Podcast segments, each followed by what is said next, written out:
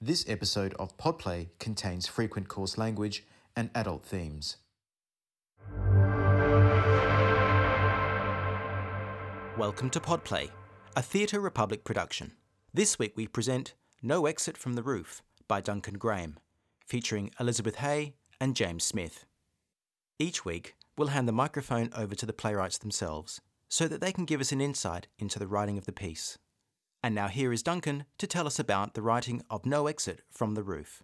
Hi, my name is Duncan Graham. I'm the playwright of this work, No Exit from the Roof. The work was commissioned by Sydney Theatre Company and performed by that company in 2011. Uh, it was performed with a suite of other short plays that were all commissioned around the theme of money. I chose to look at a marriage uh, and the relationship between that and money and we were just coming out of the global financial crisis, and uh, like our financial markets at the time, this marriage is in free fall after a m- man is uh, loses his job and comes home to confront his wife. Uh, it's eerily uh, relevant again in this COVID nineteen time. So I'm really thrilled that it's getting this podcast release, and I hope that you enjoy the play. Thank you.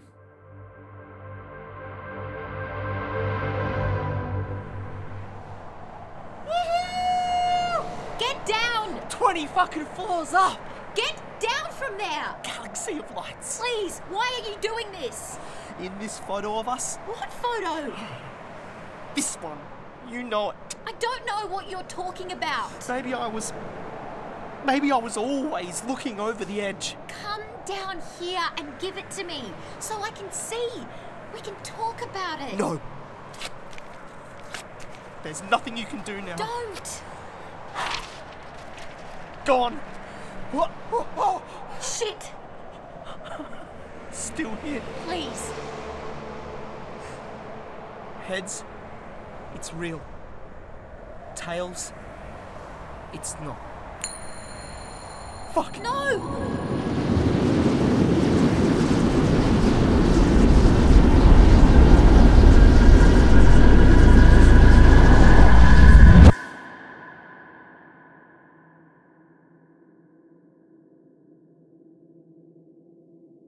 They match! Sorry.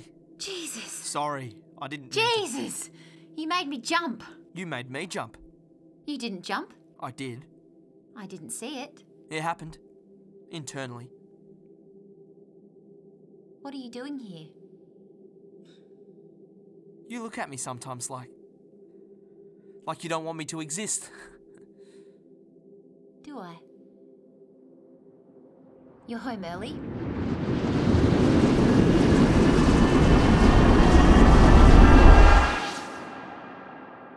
Are you expecting someone? I didn't know you were coming home. No, not me. Someone else. The door was open. It's bad luck to see me in any part of my wedding attire. That's what you'll be getting married in. Just your underwear and high heels. Can you pass me my dressing gown? It's behind you on the door. Thank you. This isn't all I'll be wearing. There's more under there. Over the top. Let me see. No, Come on, what are you hiding? I'm not hiding. I hide under there sometimes. What's in the box? Show me. No. Show me. Let me see. I'm not superstitious about our wedding day. Well, I am. What's in all the boxes? Shoes? Can I see? so many pairs. Don't. Don't touch them.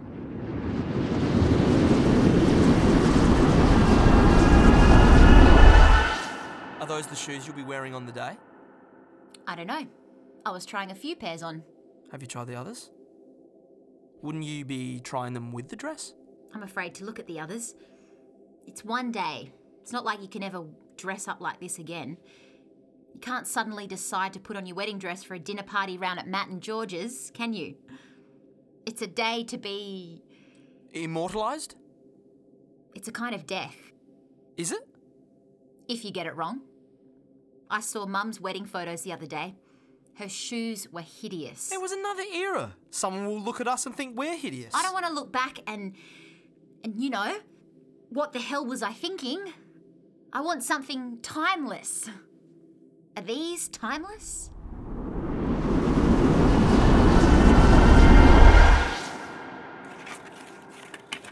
Do you remember this photo? Let me see. It's at your old place before we moved here. Yes. Do you remember that moment? No? Why? You know the photo. Remember? I don't. Sorry, I don't remember. You don't remember. No. Not not at all. I mean, that's us. And by the looks of those camper loafers you're wearing, I'd say it was five years ago. Then what's the big deal about the fucking shoes? I look at this photo 20 times a day. Not just look at it, I know every detail. The way you're looking into the camera, there's a happiness in your eyes, a hope. Is there? I have it angled on my desk so you're looking right into my eyes. In fact, I don't need to look at it to tell you what I see. Your hair is up, but loose, suspended, like your eyes, between satisfaction and hope, between that moment and our future. My arm around you, the two of us looking out. And when I get home, I, I think to myself, we've arrived here into that future from that moment. We weren't together, from memory. No, not yet. But I was in love with you. I told you I was in love with you. That day. That's lucky, he said. Because I'm in love with you. Why have you got it here? That photo. What's that box? I wasn't even allowed back to my desk. A fucking security risk. That's how they classified me. Then this Maori man came in, a security guy I wave to every morning with a rat's tail. He comes in, grabs me by the arm, and escorts me out. Why you? Well, that's what I'm asking myself as I'm going past Michelle and Gavin, of all people. Those two. The peacock and the fucking dodo bird looking at me like I'm some sort of fucking criminal. I mean, what about fucking Gavin? What does he do? Someone check his figures. No, but no, he. What the fuck does he even do? Sucks cock. I don't know what he fucking does. Nobody knows what he fucking does. I work. I make things turn over in there. But the way he looked at me, I mean, like he knew. I could have slapped him. I would have slapped him if the Maori man hadn't tightened his grip, like he knew what I. Jesus. Fuck. Fuck, fuck, fuck, fuck, fuck 'em, fuck them. You know I don't speak like this. I never speak like this. Have you heard me? They put me in a holding room for 20 minutes while the Maori man went back upstairs to get these from my desk. My personals. In a filing box. I mean, you get to a point, a certain pressure. Fuck the world! You can say what you want. Fuck Gavin. Fuck Michelle. Fuck the Maori. Fuck Cummings. Fuck him. Fuck them all. Fuck personals. Fuck personals. He said some financial collapses are like a banknote falling 20 floors. What? Who said this? Cummings. When? Just before they let me go. What did he say? He said some financial collapses are like a banknote falling 20 floors, but this one's like a coin dropped from the top of the Empire State Building. What's that supposed to mean? When it hits, it pierces right through the skull. That's how he described it. This collapse. Yes. Cummings. Yes. And that was meant to console you. You don't even deal in real money. Is that true? It's virtual what you do. With someone's money, somewhere, sometime, now or in the It's future. zeros and nines and fucking decimal points, not notes and coins. And you believed it. Not a matter of belief, it's real. Who for? Me! Standing here with my box. You weren't even allowed to collect it yourself. And what did you say When? when the Maori man took you by the arm? Did you say anything? Did you? Tell me you said something. Fuck. Walk back in there and tell them. Tell them what? You're not leaving. I'm gone. Show them your fucking photo. They don't care about the fucking photo. What are we supposed to do? they don't care. I do. So do I. Do you? Do you care? Of course I fucking well do. Then go back and say something. Does it look like I don't care? I fucking well care. Then say no. It's not as simple. No, no, no. Look at me. Let me see you. Nothing can take what we've got. What's in that photo? It's going to be fine.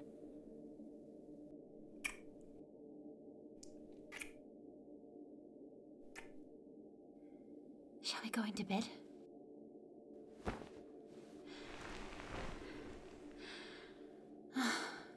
Does that feel good? Yes. Wait. What? We have the whole afternoon. No, I can't.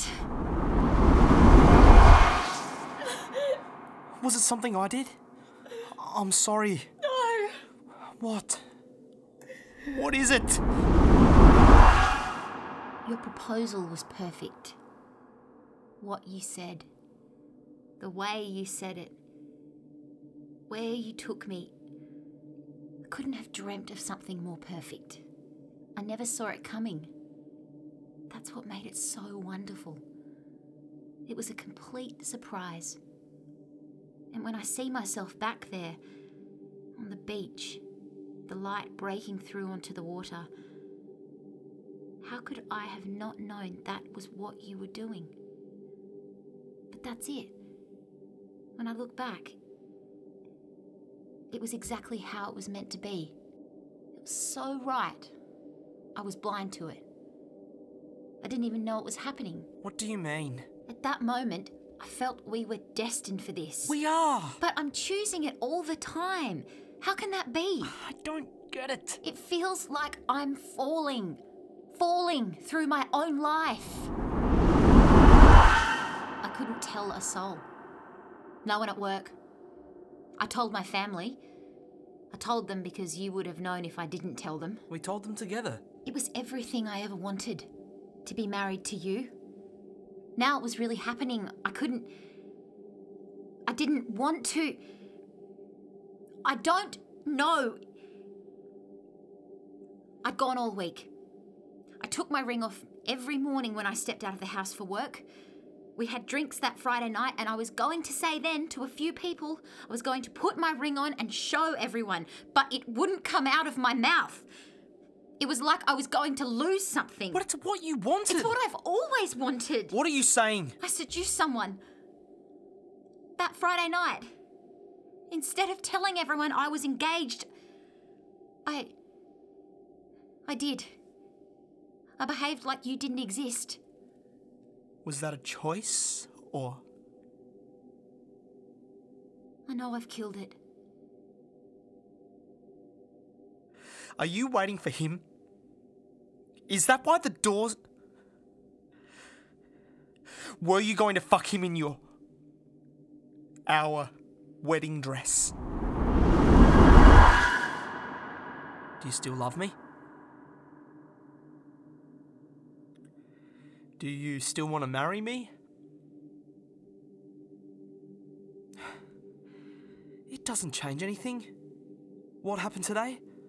Or this work incident of yours? It doesn't change anything, not in my mind. It's not like I'm not employable. You're still working. We can put some of the wedding expenses on the cards if we have to. I, I mean, I might get offered something. I'll, I'll call James tomorrow. He'll look after me. And this whole conversation will be a total waste of time. Let's skip past it, erase it from memory, forget it ever happened. Let's imagine I'm home early to cook dinner. We'll pick out your wedding shoes. Fuck all that superstition, and you'll look perfect, like you always do. You, you know that in my eyes, you're always perfect the woman in the photograph. Everything is meant to be. In the scheme of it all, nothing's out of place, no blemishes, no marks, no stains. You and me, looking into the future, together forever until we die. I'm falling. I- I can't. I feel. That's it. go to sleep. That's it. There's nothing left to do.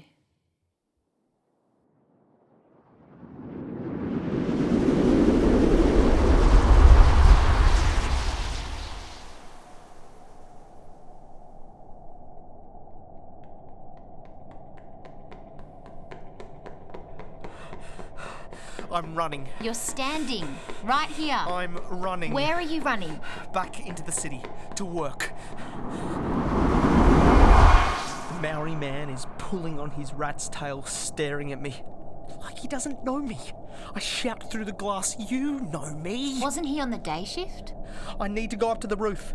Didn't I throw you out today? He says. I need to go to the roof to tear up this photograph. I press it against the glass. Who is it? He asks. My fiance.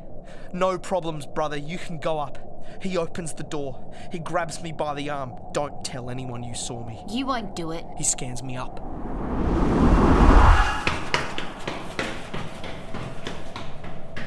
You don't have to. I burst through the door onto the roof. The rush of cold air, distant sound of the city. The door closes behind me. I look back. A green neon sign above the door. No exit. Why? No exit. Why would they do that? I don't know. No exit. I pull the handle. It's locked. but I'm here. it's locked. Woohoo! Get down! 20 fucking floors up! Get down from there! Galaxy of lights. Please, why are you doing this? In this photo of us, What photo? this one. You know it. I don't know what you're talking about. Maybe I was. Maybe I was always looking over the edge. Come down here and give it to me so I can see. We can talk about it. No. There's nothing you can do now. Don't! Gone. Wha- oh, oh, Shit! Still here. Please. Heads, it's real. Tails, it's not.